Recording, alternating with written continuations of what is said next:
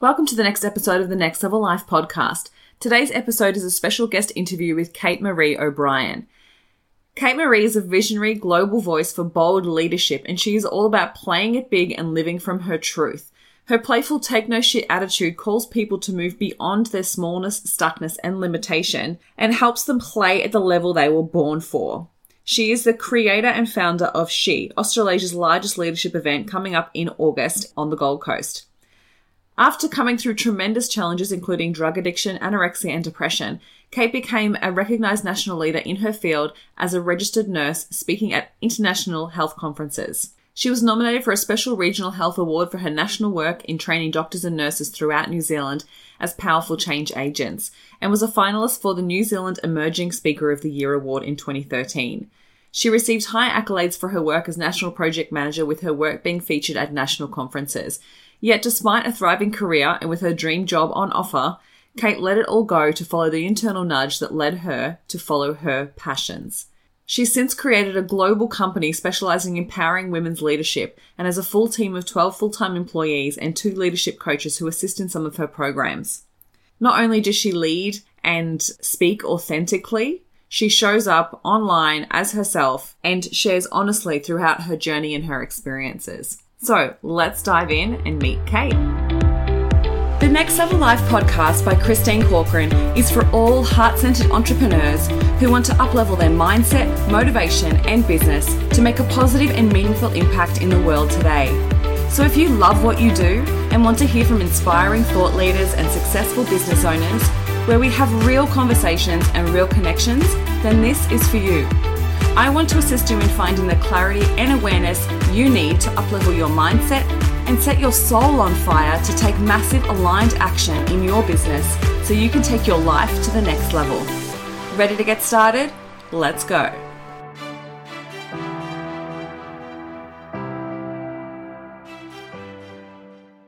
I'd love to welcome you to the podcast, Kate. Thank you so much for joining me today. Awesome. Thanks for having me here. I would love to just get, start, get started with if you could just share with everybody who's listening, tell us a little bit about who is Kate Maree O'Brien and what is the work that you're doing in the world. Yep, absolutely. So I am absolutely passionate about women's leadership. And what that means to me is that inner leadership, women really getting that we are here for more and like just go and do it.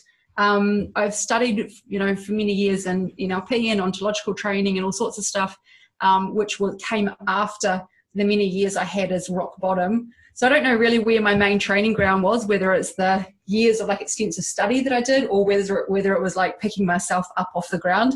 I think both of them were like definitely my training grounds. Um, and I run big events. I've got an event called She, um, and also you know, I'm a mum. I'm a mum and um, mum to teenagers. So I think that's kind of qualifying in itself. Absolutely. I, I, I, think it's a mixture of both, right? It's got to be our journey and our experience as well as our education. And do you find that your journey then led you into your education and where what, what you decided to work on in the future? 100% yeah if i could just give like a little bit of a snapshot so my background for those of you don't know me um, i had anorexia for three years and i had a really rock bottom drug addiction where i really couldn't have gone any lower um, and you know was so confronted that i had to like make a decision of you know no more.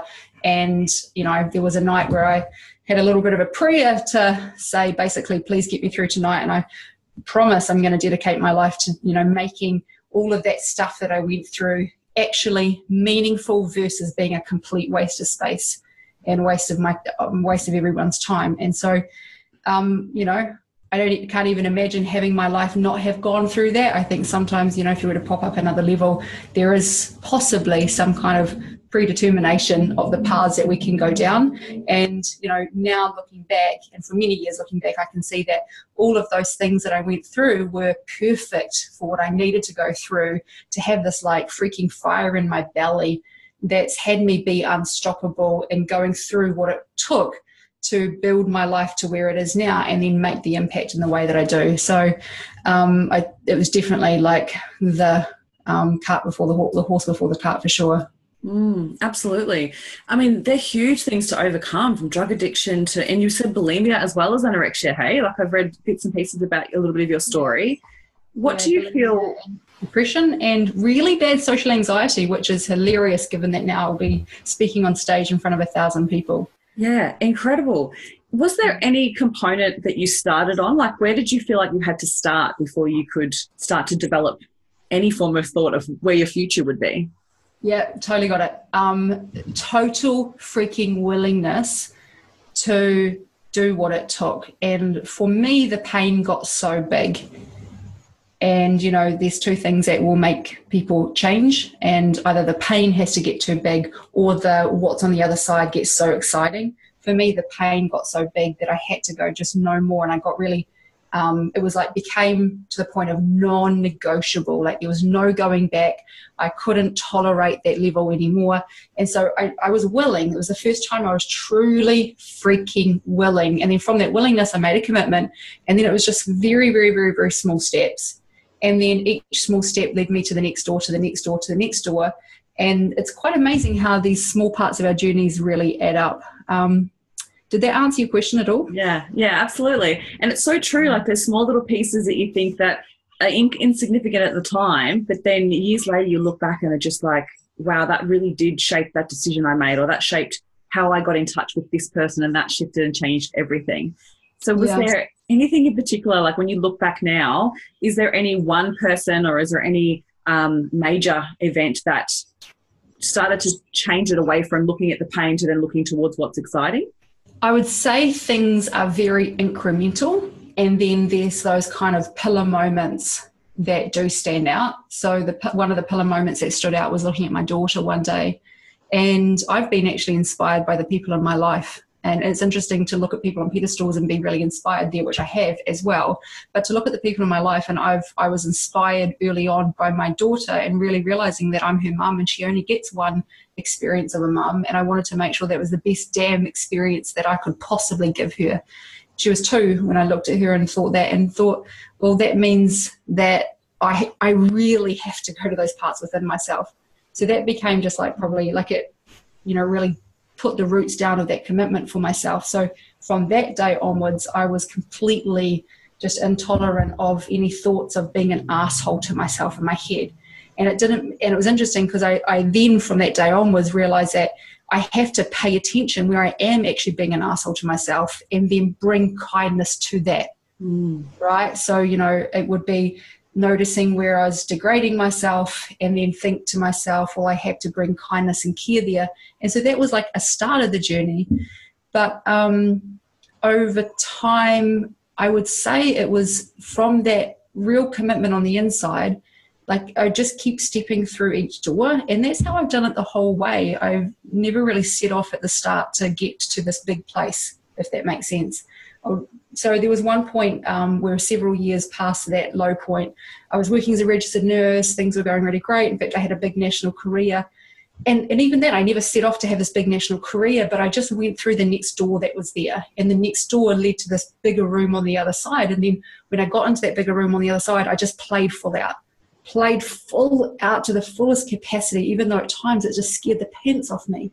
And that door that I stepped through at that point was applying for a job, a nursing job that felt really outside of my reach, but it was kind of like the next chair throw. You know what I mean? Like mm. if I'm standing here and I throw a chair as far as what I can throw it, then obviously where where it lands, it, it's, it is within my capacity. Although it bloody hurt my arm to get it out there, right? So you know that I remember this was when my youngest son, who's now twelve, was about four months old.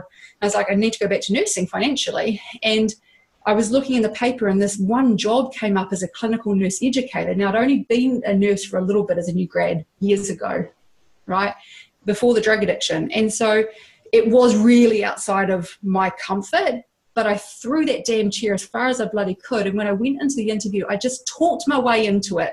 Good old number uh, in New Zealand, we call it like Kiwi ingenuity, like number eight wire. and so I actually had to um, Google before I went in, what does project management mean?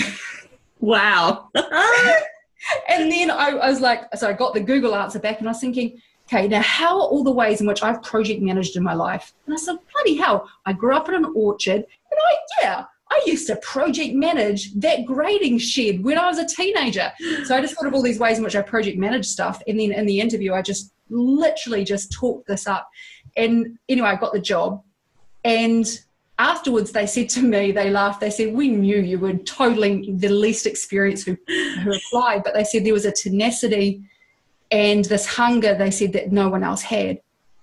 And they thought that if they gave it to me, they were hoping that I would grab the ball by the horns and just take it.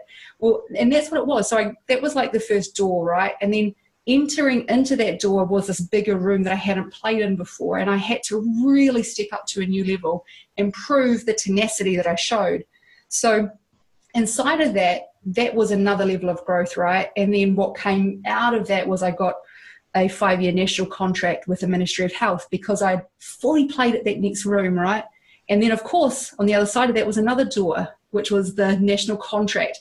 Oh, that was another massive big chair throw, really, like talked myself into that or talked them into it. And then on the other side of that was a, like this huge big room that I couldn't have even comprehended back when I'd initially applied for that job. So I think the reason why I took the time to share that is I just think that doors are attached to, to doors, and I wouldn't have comprehended whatsoever someone who I used to see myself back then as an ex drug addict, an ex drug addict that other people would write off. No one's going to give me a chance, right? So that wasn't even in my line of vision to like play for a national contract teaching nurses and doctors throughout New Zealand in a major, major, major pro, like program, being the lead mm. on that. And so I think what I want to share here is sometimes it can be really hard to vision the next level. And I think that's sometimes where people get stuck. Either they don't know how to vision it, or when they vision it, where the internal set points are, they're just so freaking far away from that vision is that that just that that gap derails mm. us immediately. So what I would say to people is yeah, if you want to have a vision, go for it. And yeah, if that like that really top level vision inspires you, go for it but also remember that it's the next big chair throw in alignment with that vision. And then just put your focus there and play it. I was going to say as if your life depends on it, but don't make it significant. Like play it fully, and then it's going to give you all of the growth and the juiciness that's going to take you to the next, to the next, to the next. And it's interesting because once you get there, so many doors are going to pop open that you don't see. And you know, then there was a point that we were doing that for a while this was when I was in mid national project. Um, and I was, I knew that I wanted to make a difference with people. I didn't know in what capacity, but I wanted to use those experiences. And I remember that moment where I was lying on the ground praying for basically my life that night.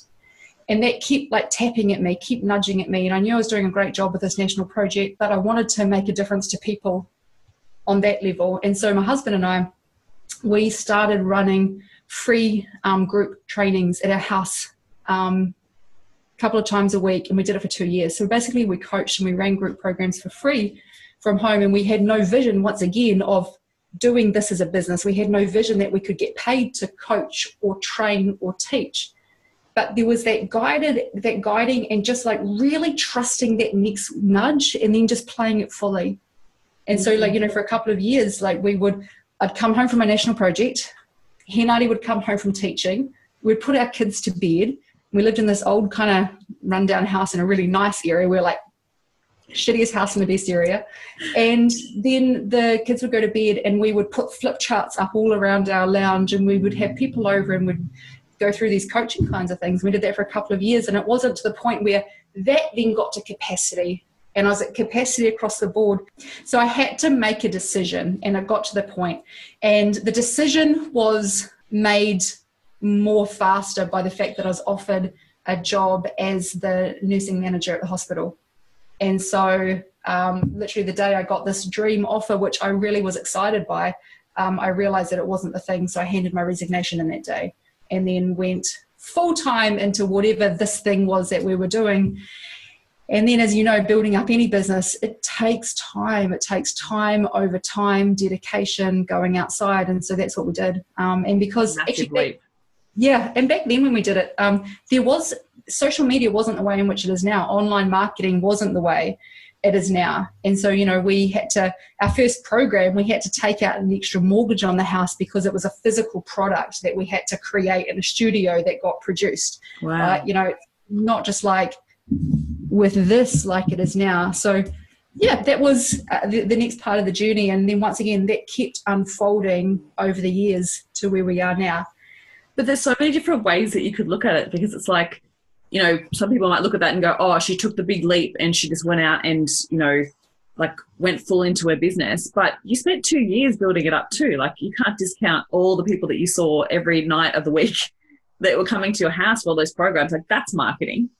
Exactly. Well, we left with a skill set for sure. And that's the thing is that I personally, and I don't know, and I think like just really acknowledging everyone's got a different valid opinion. My opinion and what I've seen is that it's really useful for people not to leave too early. Mm. Um, because I've noticed that people like they like burn the bridge and they leave their jobs too early and they leave their financial security too early and they kind of go out and either maybe their skill set hasn't been honed. You know, we honed it through years of being willing to do it for free, and they haven't also built up like the kind of resilience or they haven't built up different skill sets and so they go out too early and then the focus is immediately i must make money, money. Mm. and the focus goes to how the hell do i sell and trying to like what are the tricks and techniques to sell versus actually building something of substance and offering real massive value mm. um, our first event we filled out with 200 people and it was a one day event and we didn't have any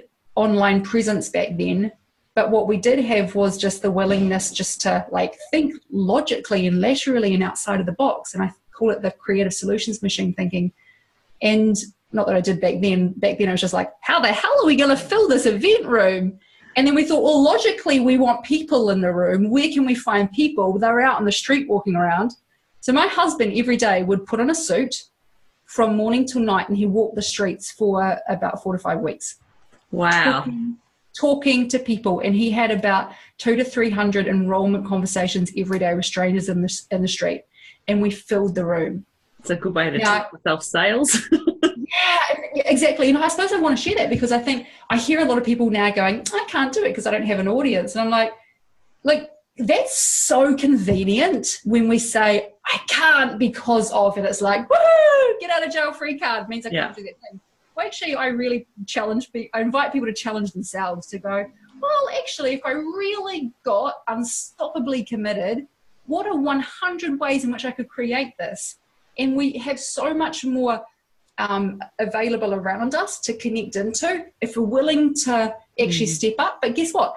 You get uncomfortable. It was so uncomfortable for him 10 hours every day for four to five weeks of walking the street and talking to strangers and getting like a mixture of slap down and not, that shit feels uncomfortable. But what I've noticed is that a lot of people can do it, but they're not willing to feel the feels of looking like a dickhead in the process. That's essentially what I'd say. Yeah, I absolutely agree. And it's so easy and so easy just to go, oh, it didn't work, or oh, I can't do that. And it's, yeah, I see that a lot as well. So I totally am on the same page. Do you find that you like i love how you've just articulated there like this through every stage that you've just like pushed the boundaries of fear. Did you find that you built that strength up along the way or was it something that you had as a tenacity as a kid that you were just like i'm going to jump no matter what? Totally. I love this question. I've actually never been asked that. My mum um, so the she our tagline is unstoppable is an understatement. And that was a little hat nod to my mum who was literally the most unstoppable human being i've ever seen she had her, it's funny, I feel emotional saying that.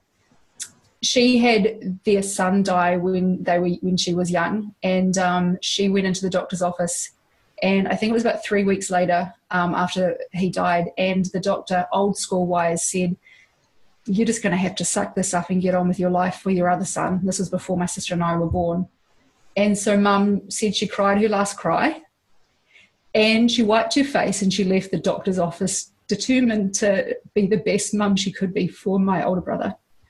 Mm. And they just went through such devastating stuff in their life. My dad ended up being an alcoholic after the death of my older brother. And it's funny because I have so much love and compassion for my parents, despite like the real intense alcohol violence that we went through. But, you know, as an adult, I can look back and I can think, shit, it must have been t-. like, I can't even imagine what they would have been like. And so here's my mum she lost her son. Her husband becomes an alcoholic. There was violence. They um, got they they had this one night. This is the gutsiness of my mum, and she's tiny. My dad was the manager of a pub, and they were doing that financially to make it work. And we lived in a quite a poor area, and it was a notorious gang pub.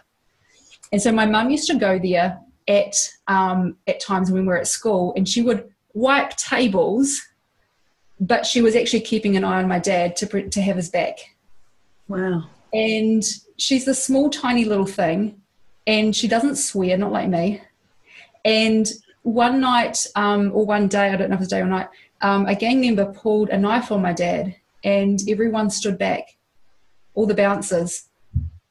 Mum jumped over the um, bar and stood in front of the gang member and my dad and told him to put his effing knife away. Holy hell. Yeah.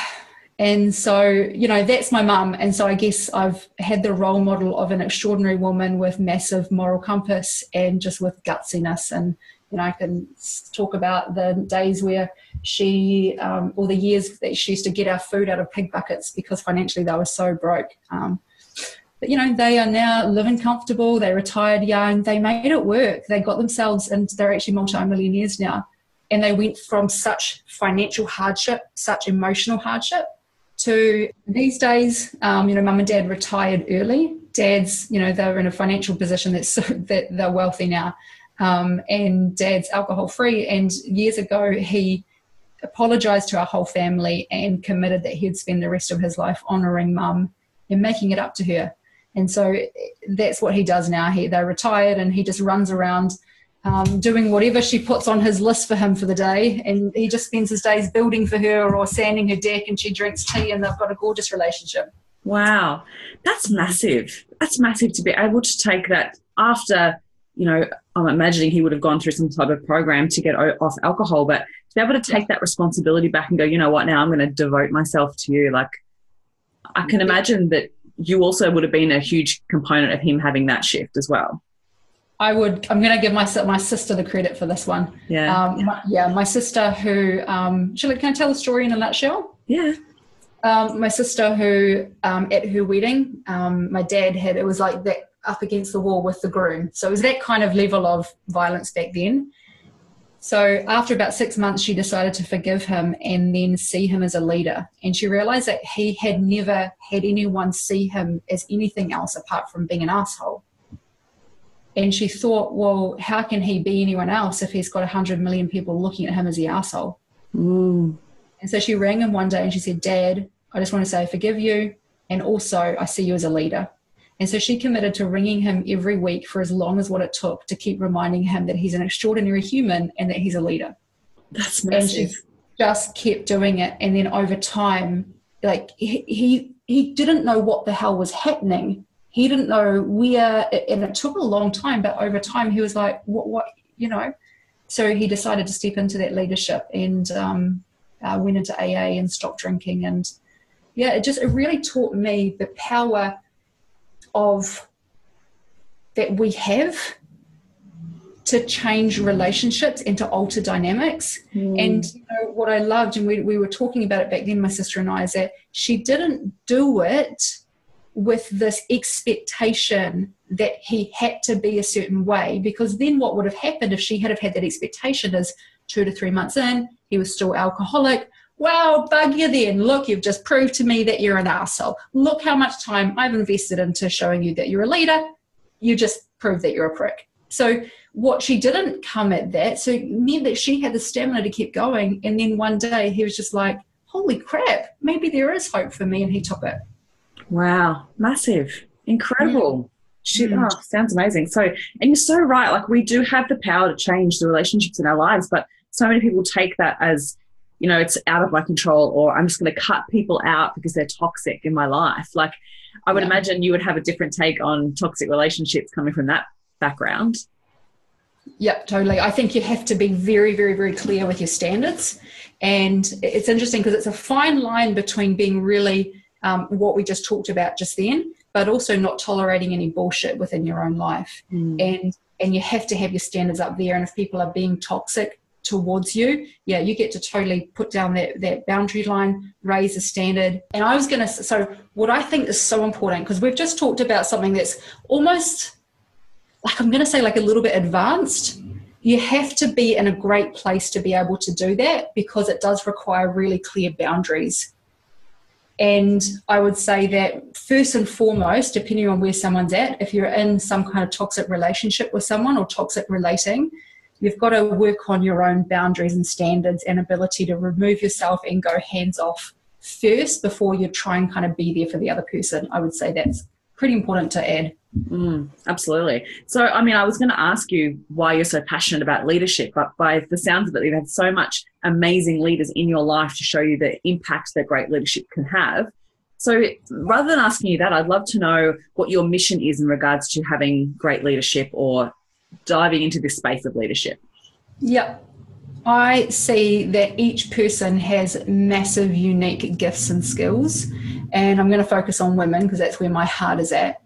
But each woman, you know, we all come through with a particular kind of journey and we've got the different experiences and lessons that we have along the way. And it's really easy to when you're inside your own experience, self doubt your own journey and your own skills and your own unique perspectives and gifts and talents and strengths because it's easy to look out and go, oh, that's what leadership's supposed to look like. That's what this is supposed to look like. And then in seeing these other versions, which are perfect for them, as the thing, then to discount this over here. And so, what I'm so passionate about, and I and why I share in the way that I do on social media, is that I want to keep reminding like each woman that you've got like perfect um, skills and perspectives and talents, and your journey has been custom built for whatever you're being called to. And so, to take your eye off comparing from anyone else and take out any kind of these ideas of who you're supposed to be in your head and like come in here and just like really give yourself the permission. It takes a bit of nuts to do it too, and go, actually, I'm going to really trust what I'm being called to. I'm going to really trust where I'm being nudged because not everyone else is being nudged in that way. I had the privilege of talking to this gorgeous Indian woman in New Zealand, and she said, you know, for years that she kept having this idea to set up this network for Indian women. But, you know, who am I to do it? That's what she said to me. I'm like, honey, I don't wake up in the morning going, I want to set up a network for Indian women in New Zealand. I said, that one's custom built for you. So you got to do it, you know, because everyone has that shared, oh, but, you know, who am I to go and do that? I certainly had, well, who am I to do this? I'm just an ex drug addict. I'm just this and I'm just that. Well, actually, when I turned that around, I did realize that I'm freaking custom built for doing the thing that I'm called for. It is those things that I went through that not only make me who am I to, it's like, who am I not to? Because I've had such unique experiences that I've got like a little bit of grit that I can go toe to toe with stuff. Mm. So I hmm. think, you know, that's really where I'm more passionate about. And then just keep reflecting that back to others like, well, you have got something within you. You have got something within you. Trust it, trust it. Mm. And that's such, I see that a lot as well. I totally understand where you're coming from. And most people do like wait for the permission for it to be okay for them to step forward, or they literally just constantly talk themselves down in their own head. So you've been able to throughout your journey really look work on managing your mindset but so for someone who is really struggling with that inner self-talk what what advice would you have for them Yep, welcome to the club. I'm still not out of it. That's what I'd say. And that's also one of the things that I like to remind and share about is that I still self doubt. I still get anxiety at times. You know, the whole chronic anxiety that I used to have years ago, I'm not 100% clear of that. And in fact, it, like when you're really up to stuff and willing to step into new levels, that stuff comes up again because the new level that you step into activates everything that's lying dormant, right? And you know, we're wired like that. We could go into the science of it, but the reality is just to know that you're not alone and that as much as what we can say that here, it still feels so damn isolating when you're home alone in your bedroom or in your kitchen and you've got this self doubt going. It's easy to fantasize that other people aren't experiencing that. Well, I can tell you hands down, I still experience it, experience it. But I think I've had enough experience over time to learn that it really is no barometer on what I have to contribute. And so I listen to it from the point of view of like, what do I need? What do I need to do to support myself? But not from the point of view of giving it weight mm. and value of what it's actually saying. Mm, that's important. Hey, like we give it value and it becomes their power and just overtakes and it's just, you know, yeah. debilitating. For a lot of people, self doubt can be really debilitating for sure. So I would imagine that that would come up for you in your speaking as well. How have you developed your speaking career and how have you found you've been able to overcome that throughout that? Totally. Um, I used to be so a keynote speaker in New Zealand. I did a lot of keynote talks, and I'm not sure if you know, but I was um, finalist for New Zealand Speaker of the Year, which you know that was I'm going to say again very incrementally. My first talk had four people in the room, and I shat my pants all night about it. I literally couldn't sleep the night before. I felt sick because there was four people I was going to have to speak in front of, and and I think you know what we talked in the, in the beginning of this conversation um, you know, the door opens, we step through the door, and on the other side of that door is whatever size room is our next stretch. So a lot of times people are like, I want to be the speaker, and in their mind they're like in this big, they're seeing themselves in a big room, but they may not yet have the capacity for that. You know, if the who I was back then, with the internal structures that I had, if you had to put me on a stage with a thousand people, that would have been almost fractionating to my personality. It would have mm. been so much that I probably would have had a breakdown and recoiled. But incrementally, it's that same word again. You know, incrementally, I did a talk with four people, a talk with five people, a talk with 10 people, and kept doing it and kept stretching myself and kept playing full out. And then over time, it's just like the, the, the size of the room kept growing. And so then I got to the point where I could do more and more and more. Mm, beautiful. And so, do you have a routine that you follow to prepare yourself for a speaking opportunity? Um, it changes. I've had a big shift in the last couple of years. Years ago, when I was doing a lot of keynotes, it was very structured, and I'd use kind of like a lot of stage, um, NLP kind of stage performance sort of stuff because I studied that for so many years. And then I kind of got to the point where I actually just decided that I wanted to bring other elements of my personality through that, like that that that way of speaking didn't really touch. And so, you know, my last talk, which was with a thousand people in the room, um, the day before I was rehearsing what I had written, and I was like, I fucking hate this. I literally hate it. There's something that's just not gelling. And I felt so uncomfortable, Christine. I felt almost like angry, frustrated, like overwhelmed by it because I'm like, I'm getting on stage tomorrow with a thousand people, and what I've had prepared, there's something in it that I hate. So I was just like, oh, I feel sick about this. But so I ripped it all up. And then I was like, what do I really want to share and say? What's actually the difference? And I realized that there were two types of talks. The first one that was prepared, that was all about um, making me look good. Right? Yeah. And then there was then there was a talk when I checked in here is what do people really need to hear? Mm. And so I wrote that one and um, I'm so glad I had the willingness to rip it up. But I think that's part of our growth evolution is that the thing, let's call this the, the talk, let's call this the scripted, well rehearsed, would have got a standing ovation talk, right? And then that served me for many years but as I step into a new level of what I want to, where I want to lead from, like every level of the structure that served at that level, we're using this as a metaphor, we have to be willing to go, ah, I'm going to rip up the script of what that is. And now I'm going to step into a new level. And it's so foreign that I feel like I'm jumping off a cliff. I've got no transcript for this one. I'm going to have to make it up as it goes. And, it re- and then because it's like you're back to square one, each new level makes you the beginner again. Guess what comes up? Hello, self doubt. Hello, fear. hello, anxiety. So, one thing I just think is you just, it doesn't go away. You just get really good of recognizing it. And then what I've learned is just to bring it with me and talk about it and bring it in because then it kind of loses its power. And I do mm. find that um, it makes it more useful for other people too. Mm, absolutely. Did you find like early on, we were talking about those like scripted, literally scripts. Were you finding that it didn't really en- encompass your story? Like, did you were you sharing your story early on about the journey that you've been through, or was it something that has come up in the, only the last say you know couple of years? Yep. Um, I started sharing my journey really openly. Um, started off with around um, addiction when I decided I wanted to make a difference in New Zealand around P addiction. It was P that I was addicted to. And so um, yeah, I just played full out in that arena and took it on as like a voluntary thing.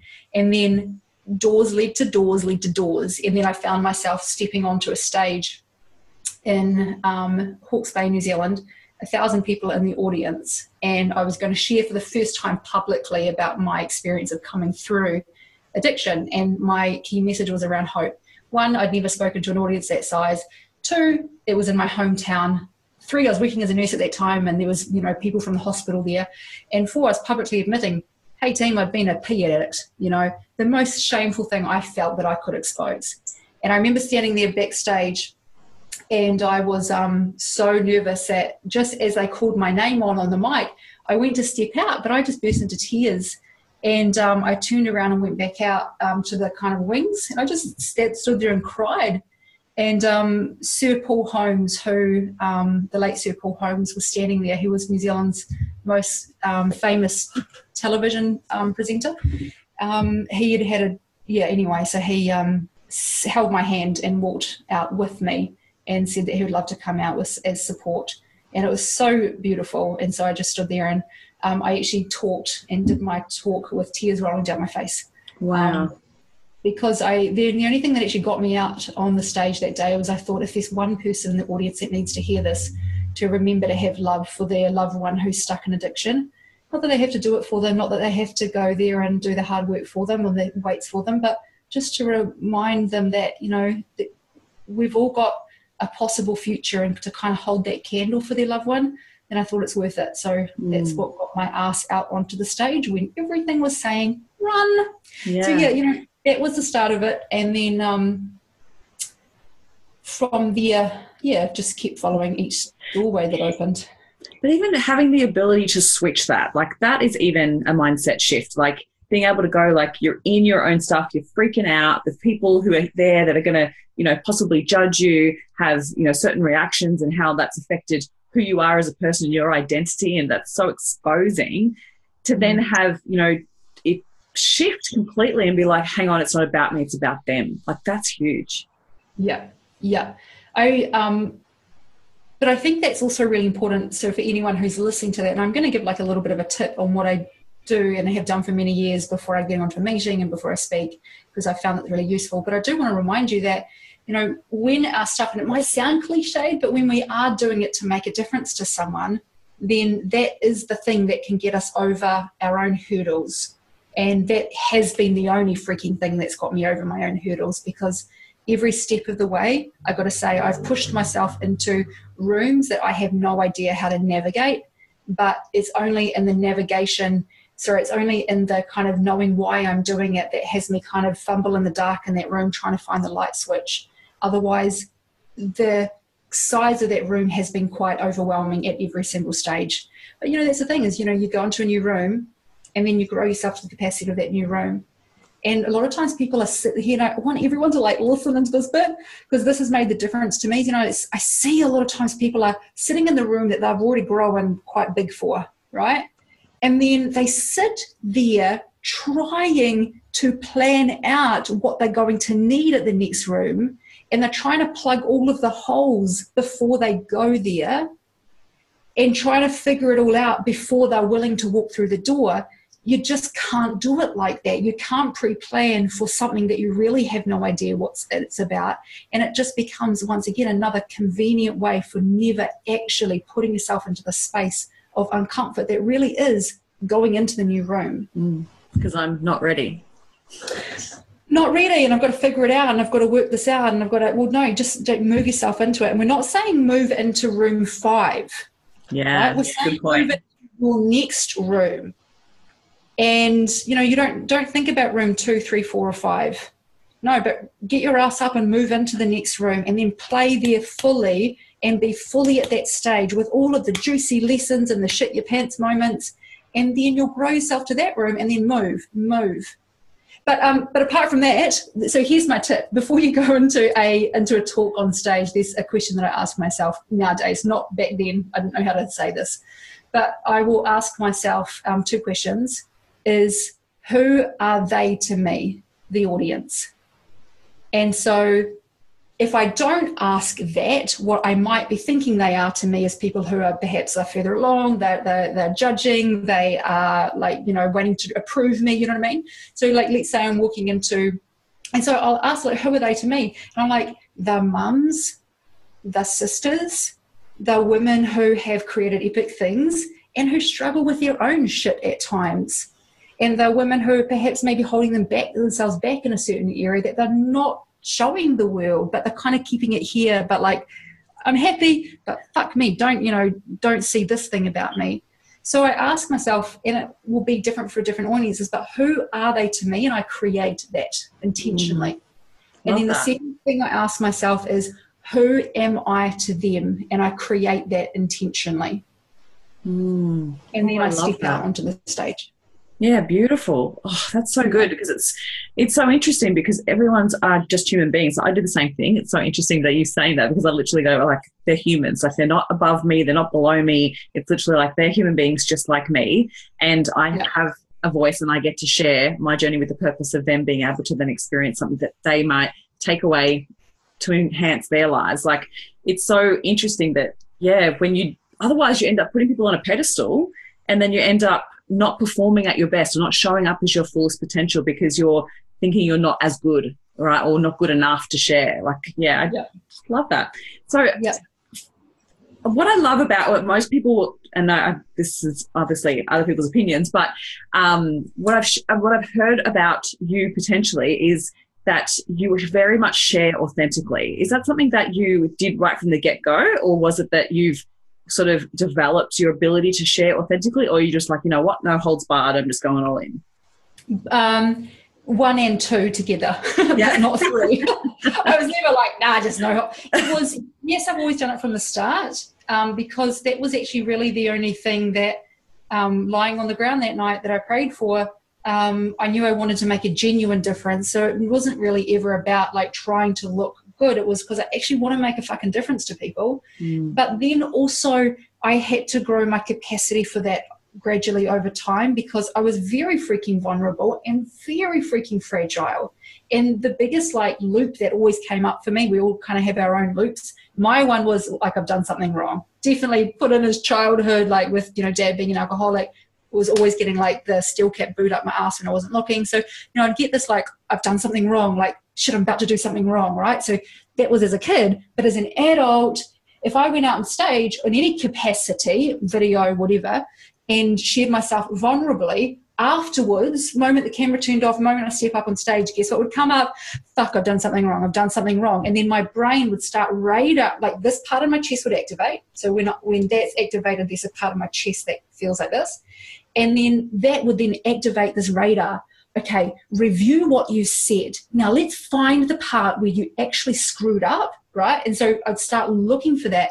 So what I'm saying is that yes, I've always wanted to, and I've always to a capacity been open, but that openness and the genuine more and more and more openness has been kind of like I'd say flower opening up as my capacity got stronger to be with the uncomfort that comes up with it mm. and to be able to feel it and you know not have it like majorly radaring or if it is radaring not have it have teeth mm. does that make sense yeah and i imagine it would also come with the capacity to be able to handle feedback as well like how 100%. do you how do you handle the opinions of others because i mean being open so open on social media i'm sure you get comments after comments a ton, a ton, a ton. And since going out with she, uh, it's gone like 10 times more. Really? Um, yeah, yeah, yeah, yeah, yeah, like daily, massive. Well, one thing is I actually just put in like a um, an actual logistical barrier recently. I decided that, you know, apart, apart from on Instagram, yeah, most of my social media I have my team checking now, and so that they're just filtering out some of the garbage, which is just awesome read it all. Um, so, you know, that was just like a logistical way to deal with it. But also, it depends who it's coming from. Um, if it's someone, I find that if it's coming from someone I know, then that has more sting. And it's easy to go, no, I'm completely fine. But the reality is there's a gradient of how much it stings or not. If it's from people I don't know and I can just say it's just bullshit, someone just taking a perception of me, really, that is genuine, quite water off a duck's back. Because I think, well, who really cares? You know, you play at a certain level and you just become more exposed for a lot of people. Like, cool, bring it on. It just shows me how much, you know, my, you know, the, the message I'm wanting to get out there for women is getting out there. But if it's from someone that I personally know, yeah, I find it stings. Mm. Um, and then it's just for me just to work out through myself, right?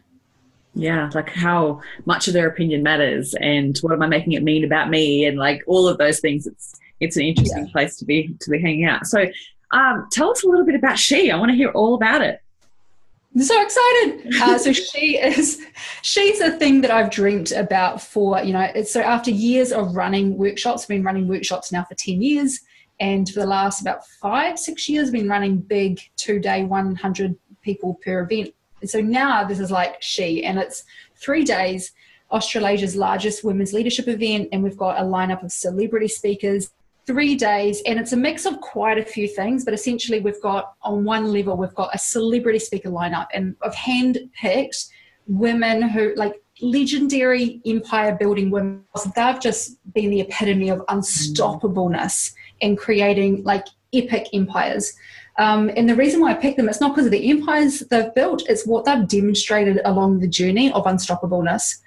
Um, and then it's it's a three day I call it like personal development on steroids. So it's three days of massive personal development and leadership training going through like you know day one and day two there's going to be like a massive like unpacking of the things that people haven't actually seen in their blind spot bringing that through unpacking and releasing and then through to day three is going to be really a rewriting of what is like what is it that you are wanting to step into once we kind of wipe the board clear with like taking all the kind of like shit that we've sort of you know how you got stuff in the background right? All of the stuff that's in the background that usually goes unsaid. It's often like uncommunicated concerns of who you are and blah blah blah that you can't do it. Basically on day one and two we're bringing that through and we're going to clear it out because this here gets kind of projected out into the future. And so we're going to be clearing that out and then basically rewriting from there um, with so much extra epicness throughout it. So yeah, it's super powerful, potent three days and fun. Oh my god, oh my god, we're gonna have so much fun. Oh, it sounds so good, so good. The 18th of August, yeah. And so, what are you wanting people to walk away with from the she? Um, 100% people are going to walk away like just going, so I'm being them, I'm being them walking away that is going to go, holy crap, I am a fucking epic human being. Watch out, world. I am extraordinary. Like that's the, and not just like a feeling, not just a thought here, but like the experience of, yeah, who I am as a human being rocks the fucking world.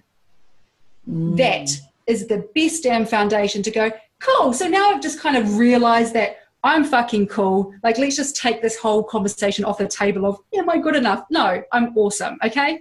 And I also get that the self doubt, it's going to come up at times. Cool. So let's just take off the table trying to eliminate it constantly and waiting for it to go away before I do my thing in the world, right? So those are like two big things off the table. Now, with the table clear, what do I want to create in the world? And it might be in the world like that, or it might be in my family, in my relationships what are like the what is the level of relationships that i want to have? You know i talked about having a new newly recreated relationship with my dad.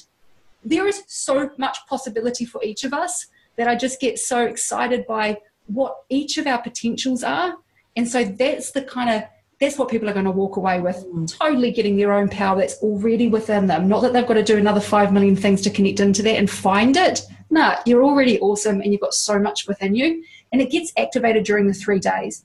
And then, like, actually, this is what I want to play for, and with a game plan to go towards it. Day three is a lot about rewriting the future and then gathering the tools that you're going to need for the journey, tools that are really translatable at each phase along the journey. So, does that make sense? Mm, absolutely. And so, it's for women in general, either want to be able to play at a high level.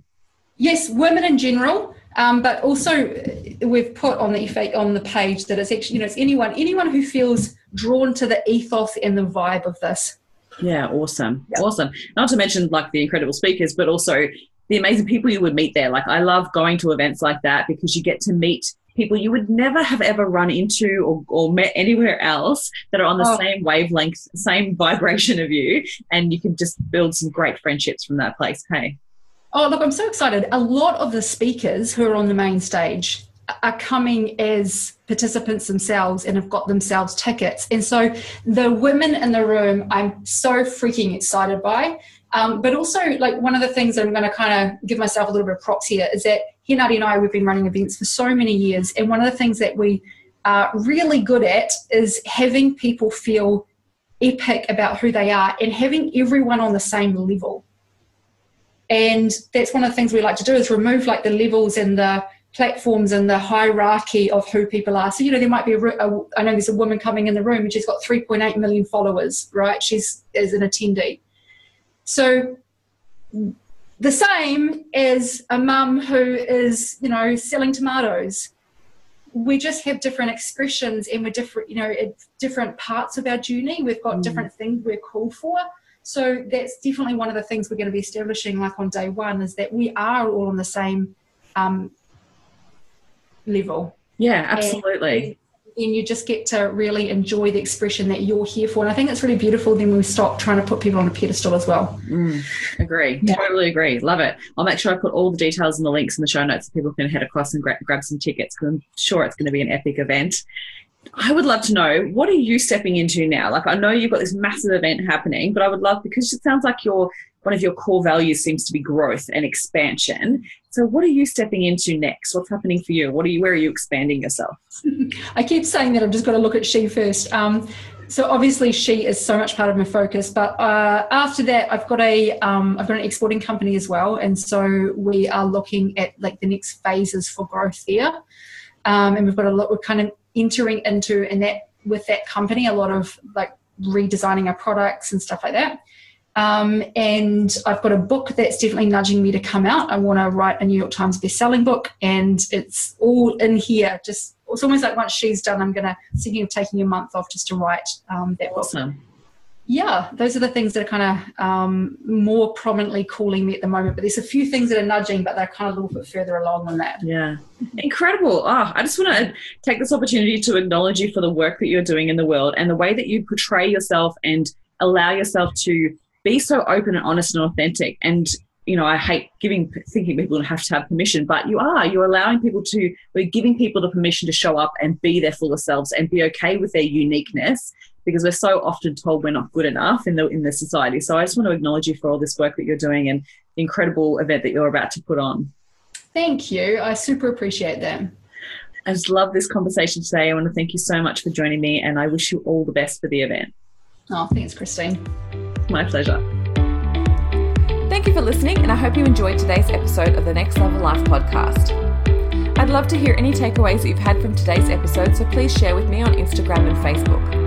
And if you feel so moved, please pass this episode on to any friends or family that you feel may benefit from it. Looking forward to speaking with you next week, and here's to taking your life to the next level.